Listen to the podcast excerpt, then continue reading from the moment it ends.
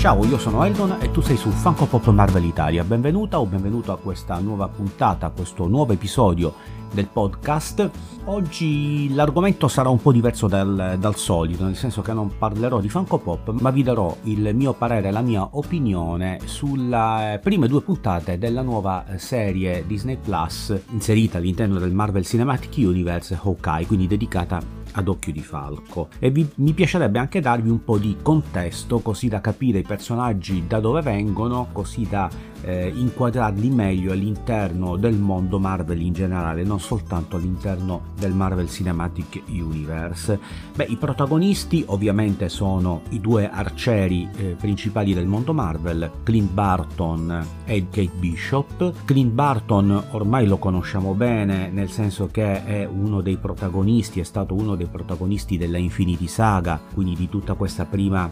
fase eh, del Marvel Cinematic Universe che si è chiusa, che si è concluso con, con, i fatti di Avengers Endgame, mentre per quel che riguarda Kate Bishop questa è una nuova entrata nell'MCU, eh, anche se è un personaggio ben noto nel mondo dei comics, perché Kate Bishop insieme a Occhio di Falco sono eh, nei fumetti Marvel i due arcieri appunto del mondo Marvel, il nome di Kate Bishop, il nome d'arte di Kate Bishop è Occhio di Falco perché lo stesso Occhio di Falco Clint Barton ha riconosciuto il valore della ragazza e ha dato a lei la, il, mm, il, permesso di utilizzare il nome di Occhio di Falco di Hawkeye. Nei comics Kate Bishop fa parte o ha fatto parte con vicende alterne dei New Avengers. I New Avengers sono una formazione protagonista qualche anno fa di diversi archi narrativi e anche di una minisaga eh, secondo me scritta molto bene dal nome La crociata dei bambini e ha fatto parte di questo gruppo insieme ad altri eh, giovani supereroi che abbiamo in qualche modo visto anche all'interno del Marvel Cinematic Universe e sto parlando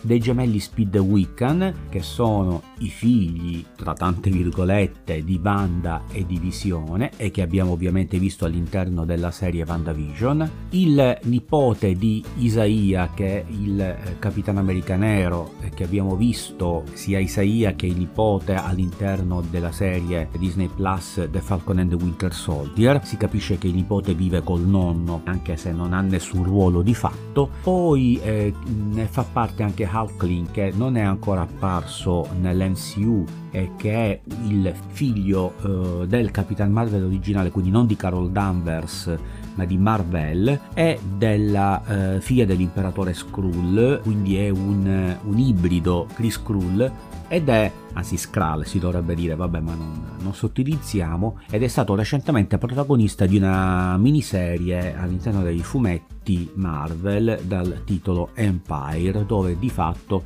credo che adesso sia appunto l'imperatore dei due imperi Kree e Skrull, avversari per eoni, e che adesso invece appunto sono stati riuniti sotto un'unica corona. Poi dei New Avengers ha fatto parte anche Iron Lad, che è la versione giovane all'interno di una sorta di armatura alla Iron Man di Kang il Conquistatore. E Kang il Conquistatore l'abbiamo visto in Loki e lo vedremo quasi certamente, anzi sicuramente in ehm, Doctor Strange and the Multiverse of Madness. E poi, e poi, e poi, e poi Stature. Eh, Stature chi è? Stature è la figlia di Ant-Man, quindi è la figlia di Scott Lang che abbiamo già visto eh, sia nei film di Ant-Man che un, in un breve momento in Endgame e anche lei fa parte dei New Avengers che Kevin Feige ci, si stia preparando il terreno per un film sui New Avengers? Non lo sappiamo, non è ancora, eh, è ancora un po' troppo presto per fare speculazioni di questo tipo, però fatto sta che molti di questi li abbiamo già visti all'interno dell'MCU. Su Clint Barton invece c'è ben poco da aggiungere, è uno dei, degli indiscussi protagonisti della Infinity Saga e la serie inizia innanzitutto con un prologo eh, in cui vediamo una giovane Kate Bishop durante gli eventi del primo Avengers del 2012, quindi con la battaglia di New York, in cui accadranno delle, dei fatti che la segneranno per tutta la vita, diciamo così c'è cercherò di essere il meno spoileroso possibile, anche se potrebbe anche darsi che qualche piccolo spoiler mi parta. Poi abbiamo un salto temporale a due anni dopo, così ho capito, dai fatti di Avengers Endgame e vediamo Clint Barton con la famiglia moglie esclusa a New York ad assistere ad uno spettacolo ispirato ai, agli Avengers. E da qui parte, parte la serie, ci sarà poi ovviamente l'incontro tra i due Occhio di Falco. Cosa dire della serie? Beh, diciamo che in queste prime due puntate vediamo la nascita di eh, due sottotrame fondamentalmente, una sottotrama più, come dire, investigativa in cui è coinvolto anche un altro personaggio dei, piuttosto classico dei fumetti e qui faccio un piccolissimo spoiler ma non vi dico chi è all'interno della serie e sto parlando dello, ma lo intuirete vedendo la puntata, sto parlando dello spadaccino che nel mondo dei comics è tra l'altro uno dei mentori di Clint Barton e poi abbiamo una eh, sottotrama che è invece chiaramente ispirata ad un arco narrativo dei fumetti molto molto bello e apprezzatissimo da critica e pubblico scritto da Matt Fraction e disegnato da David Aja in cui abbiamo Clint Barton insieme a Kate Bishop che fronteggia un'organizzazione criminale russa la cosiddetta mafia in tuta o qualcosa del genere detta così perché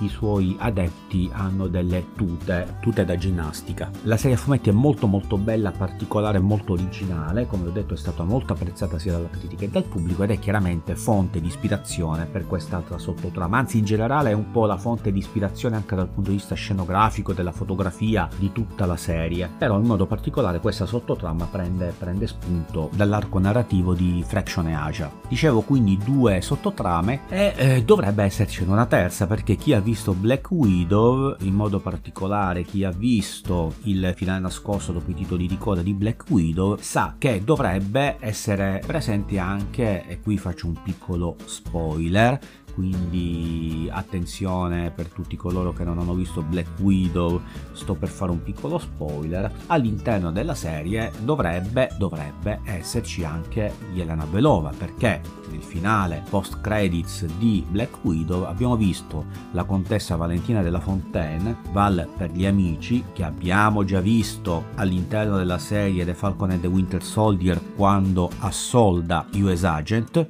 diciamo appunto nel finale di Black Widow si capisce capisce che dopo i fatti di Endgame, quindi dopo la morte di Natasha, Yelena è diventata anche lei un agente della, di Val e non è ancora chiaro Val per chi lavori, qual è il suo ruolo, ancora non è chiaro, non è stato definito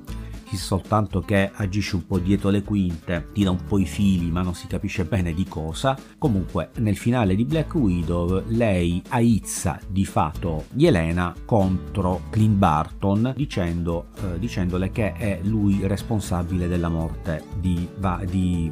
di Natasha. Ancora di questa sottotrama non è venuto fuori nulla, dovrebbe e quindi vedremo se effettivamente sarà così e, che, e quindi se le sottotrame saranno addirittura di più. Al al momento sicuramente sono due e tornando una cosa che non ho detto alla sottotrama della mafia in tuta, il, si vede alla termine della seconda puntata che il capo sembrerebbe almeno essere tale, quindi il capo di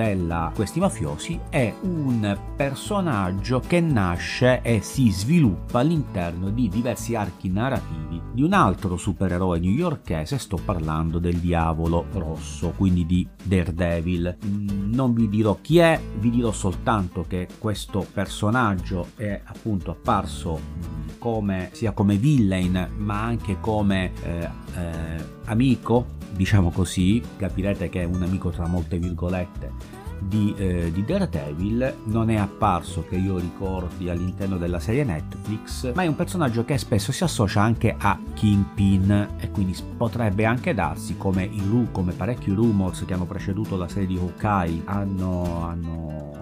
hanno sostenuto che appaia anche Kingpin, speriamo interpretato dall'ottimo Vincent Donofrio. Diciamo che dalle serie Netflix io assolutamente salverei e vorrei tanto rivedere sia Charlie Cox nei panni di Daredevil che Kingpin, o meglio, che Vincent Donofrio nei panni di Kingpin e non mi è neanche eh, dispiaciuta Kristen Ritten nei panni di Jessica Jones. Assolutamente non salverei Iron Fist né l'attore nella serie, mentre darei una chance, anche se non credo proprio che lo rivedremo all'interno dell'MCU, il Luke Cage interpretato da Mike Coulter, che lui mi è piaciuto, la serie era un po', un po noiosa, un po' traballante, però lui è credibile come, come Luke Cage. Vabbè, chiusa questa, questa parentesi, torniamo alla serie. Cosa dire della serie? Beh, innanzitutto mi ha molto colpito di queste prime due puntate, ovviamente, l'ottima intesa che fin da subito c'è tra i due protagonisti, quindi tra i due occhio di falco, ovvero tra Kate Bishop e, e Clint Barton. L'intesa è subito ottima, è subito buona, è subito molto credibile, è sviluppata molto molto bene. Il, eh, mi è molto piaciuta l'ambientazione natalizia che è perfetta perché la prima puntata, le prime due puntate sono andate in streaming ieri, il 24 novembre, e la serie si dovrebbe concludere quindi a dicembre, a ridosso del Natale, quindi è perfetta come ambientazione, quindi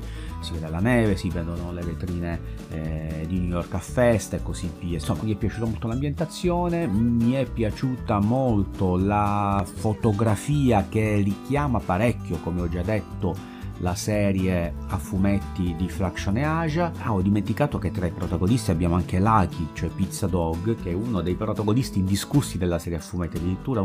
degli, uno degli episodi è dedicato a lui ed è eh, tutta vista dalla sua prospettiva di cane. Quindi molto molto particolare, come ho detto, il fumetto che vi raccomando assolutamente. È stato tra l'altro di recente eh, ristampato da Panini. Vi metto il link eh, nella descrizione del, del podcast per acquistarlo su Amazon. È assolutamente un, un fumetto da non lasciarsi scappare. Tornando appunto alla serie, dicevo, l'ambientazione è molto bella, eh, l'intesa tra i due protagonisti c'è ed è credibile, è fatta molto bene. Si respira una, un'atmosfera anche ironica, cioè la serie è volutamente ironica, non eh, stucchevole, sia chiaro. Cioè i temi sono, sono seri, però la serie ha una sorta di aurea ironica che sta molto bene, si sposa molto bene al momento con, con, con, tutti i protagonisti della serie e quindi non risulta per nulla pesante o stucchevole. Non ci sono battute stupide per capirci, eh, però sicuramente c'è una sorta di leggerezza che, che, che, che, è evidente, che è chiara e che sta molto molto bene e che sta molto bene anche con il eh, tema natale, il tema natalizio che sicuramente accompagnerà, ha accompagnato queste due prime puntate, accompagnerà tutte le puntate a seguire. Quindi il mio è sicuramente un giudizio positivo, certo non è il giudizio di un critico ma è il giudizio di un appassionato del mondo Marvel ve la raccomando cosa, cosa dovete aver visto prima di vedere Hawkeye? Io credo che sia importante vedere tutto ciò che, i Marvel Studios hanno prodotto però mi rendo conto che stiamo parlando di, di, di, decine e decine di ore di, di film e serie tv però credo che sia um, utile vedere il primo Avengers del 2012 credo che sia utile vedere anche Endgame perché ci fa un po' capire come si sente oggi Clint Barton perché si intuisce dalle prime eh, sue battute, dalle, dalle prime scene in cui lui compare che soffre di una sorta anche se si è anche se è passato un po' di tempo dai fatti di Endgame, si capisce che lui soffre un po' ancora di stress post-traumatico. E quindi è importante secondo me vedere Endgame. Endgame non lo si può apprezzare se non si è visto anche Infinity War, quindi Avengers il primo Infinity War Endgame e poi magari se potete date anche un'occhiata se non a tutto il film alla finale post credit di Black Widow. Ok direi che è tutto spero che questo podcast vi sia piaciuto vi invito a lasciare un like ovunque lo stiate ascoltando e naturalmente vi invito a seguire Funko Pop Marvel Italia sia sui social Telegram, Instagram e Facebook che sul blog www.funkopopmarvelitalia.it vi ricordo ricordo inoltre che Funko Pop Marvel Italia ha adesso un gruppo su Facebook in cui parliamo non soltanto di Funko Pop a tema Marvel, ma appunto di Marvel in generale. Quindi se siete appassionati di Funko Pop, ma se siete appassionati del mondo Marvel, dei fumetti, serie TV, film, eccetera, venitemi a trovare. Grazie ancora per avermi seguito fin qui e alla prossima. Ciao ciao!